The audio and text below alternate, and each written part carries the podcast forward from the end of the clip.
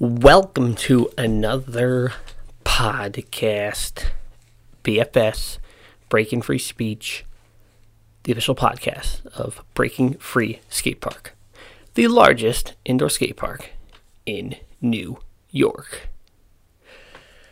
Yeah, I was just talking with my brother, Uncle Gary, as Clark would say, Uncle Gary! Shout out my boy Clark. My brother gives me feedback on my podcasts. I think I mentioned that earlier. So he's like, he listens to it. He's like, hey, you know, you kind of still sound like an idiot. And I'm like, dude, I can't help it. I'm an idiot. No, I'm not an idiot. I'm an idiot. Totally an idiot. And I'm trying to get better. We did that podcast today, the Toothless Tuesday podcast.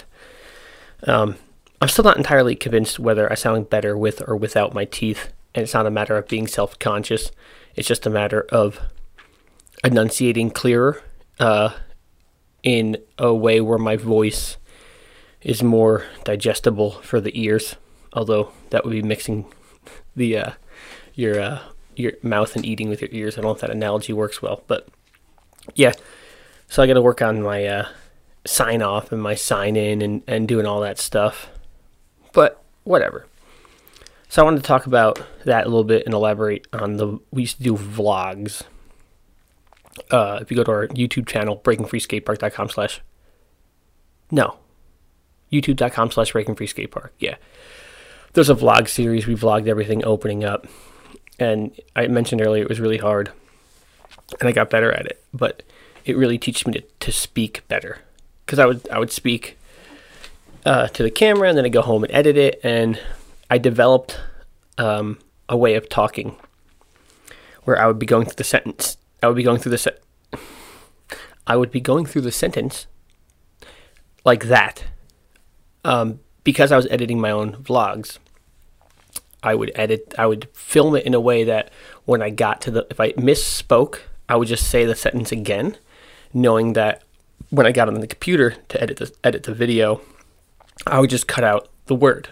I would just cut out the sentence, or I'd cut out the three times I said it.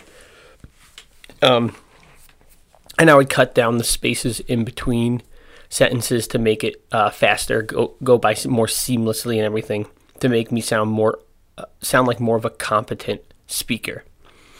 On this platform, I'm not going to do that. I'm just going to kind of go for it. And I was going to ask you guys, if you're enjoying the format, or if you think, how do I say this? So there's two ways I could do it. I could sit down, and I can make an outline and bullet points in order every time I do it, and then work off of that. But then I'd have to work on reading and talking at the same time versus just spitting it out. I might work toward doing some sort of hybrid of the two. When I did the President's Day podcast, I definitely did that, but that was for obvious reasons. Yeah. So let me know in the comments if you're enjoying the format, or go figure. Dave didn't put his phone on silent again. What you doing? Tell you what I'm doing. I'm recording a podcast, and you just interrupted it. I hope the answer to this text message is like, well, why wasn't your phone on silent, idiot? Oh, jeez. Yeah, overall, you know, I want this podcast, obviously I want it to be as digestible as possible. I want you to want to listen. I want your feedback so I continue to grow. So I continue to grow this podcast into something that my listeners and viewers want to hear.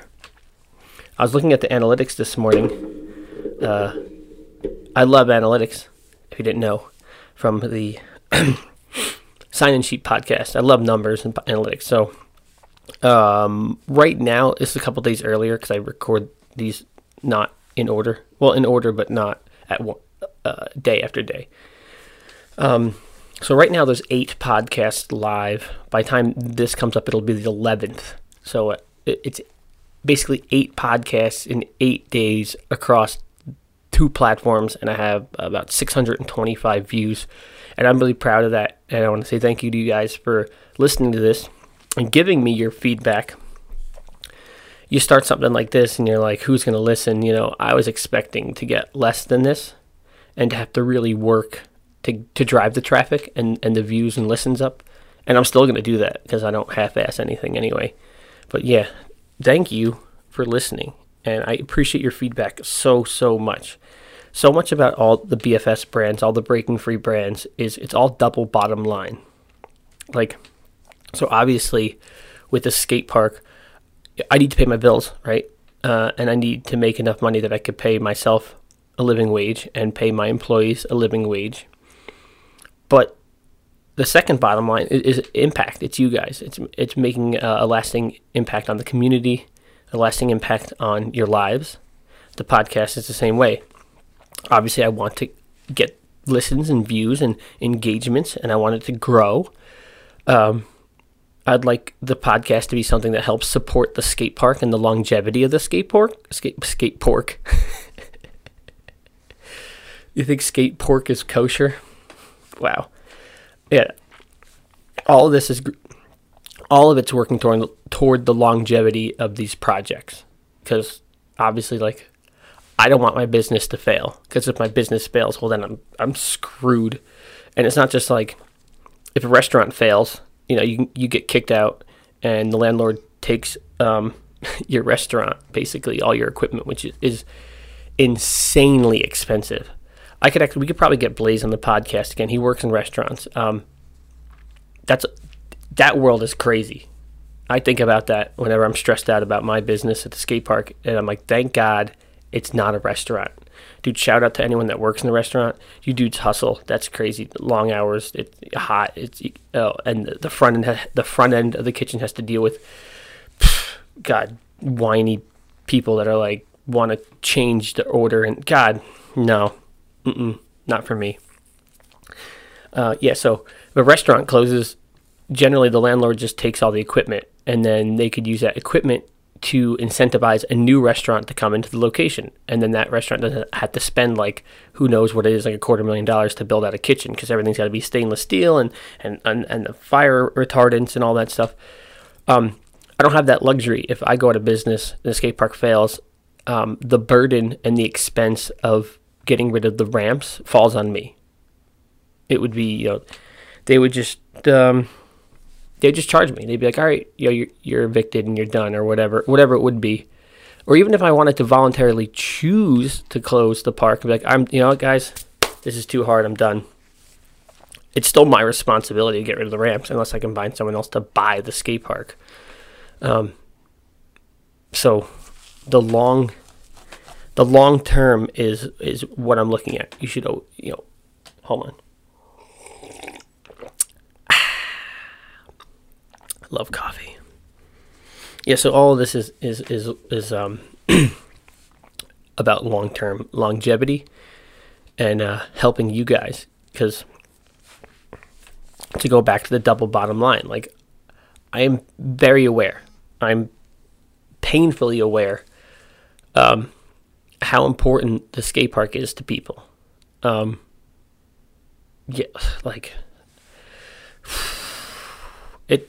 This is such a big thing over my head that, like, I gotta take a deep breath when I think about it. Like, my life was defined by my riding of BMX bikes. That's where I met my friends. That's where I made all my memories. That, like, without bikes in my life, I wouldn't be the same person. And it's not even about the bikes. It's about the camaraderie and the sport and all those things. Like, the memories I have. I had my I think my 16th birthday, me and all my friends went to the Incline Club in Jersey. I have pictures somewhere on the web. I could try to find those one day. So I know, like, people talk about it. If any of you listeners are older, you'll think about whether it was X Dreams or Spinners or Scuffs or the Incline Club or Rasp, even if you're younger. Like, those years that, like, formulated who you are and your friends, it's like, You take those memories and you put them so high up on a pedestal, like they're just defining things. Like, oh, remember so and so, that one time they jumped that gap. Oh my God, I went there every Saturday. You know, you get this. Again, my brother and I were just speaking about this, that your memories get exaggerated by the feelings you have within them.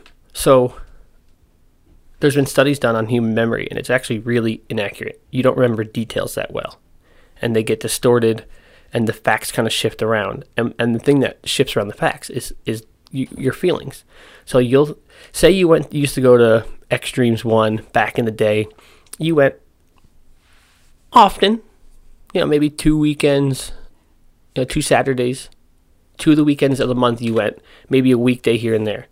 And like a lot of times you probably were just like one of the kids that hang out at the skate park all the time now, and you're just like hanging out, talking, you know. Every time you ride, you're not learning a new trick. It's kind of, it's fun, but it's kind of mundane. But then you fast forward 15 years and you think back and you're like, dude, I was there every Saturday. That shit was so sick. Your positive emotion, how stoked you were on all of it, gets inflated. And you're like, I was there every Saturday. All my friends were there. There was 100 people. Dude, it was so sick. I learned a new trick every day.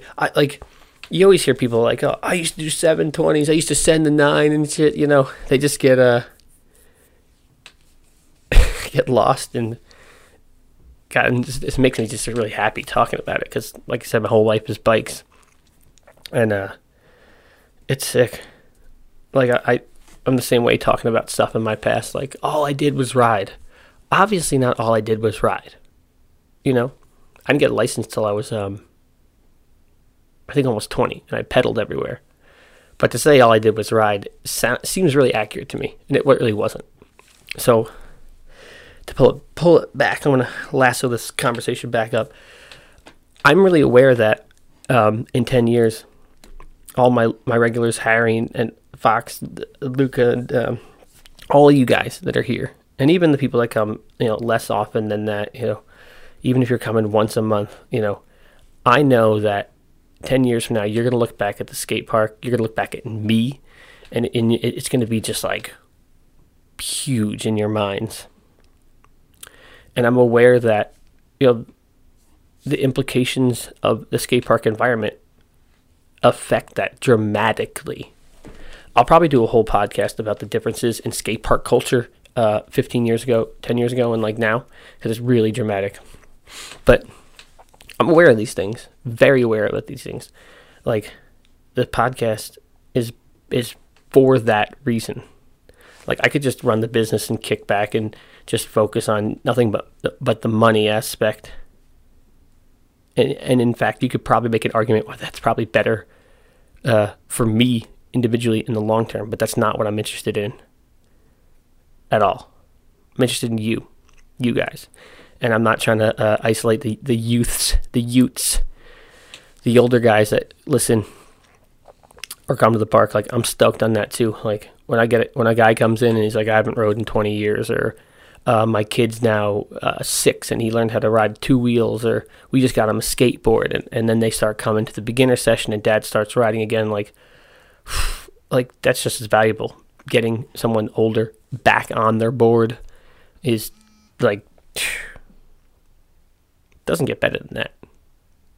Like, that's the full circle. Like, what I'm saying about the memories and how they're inflated and being like on a pedestal, like, to also be the person that can facilitate an older person reigniting that flame and falling in love with riding again, and then to see them doing it with their kid and growing together with their kid, it's like, seriously, like a beautiful, beautiful thing. I got a lot of customers that come in with their kids. Like, shout out to Seabass. He comes in with his dad. His dad, I don't know how old his dad is. It's got to be mid to late 40s. I think he just started skating like last year. And that's a whole nother thing. Like, 10 years ago, you'd never be like, oh, my dad picked up skateboarding at 50. That would never happen. Maybe not never, but not as common now. It's just beautiful. We've thrown on the idea of doing parent-children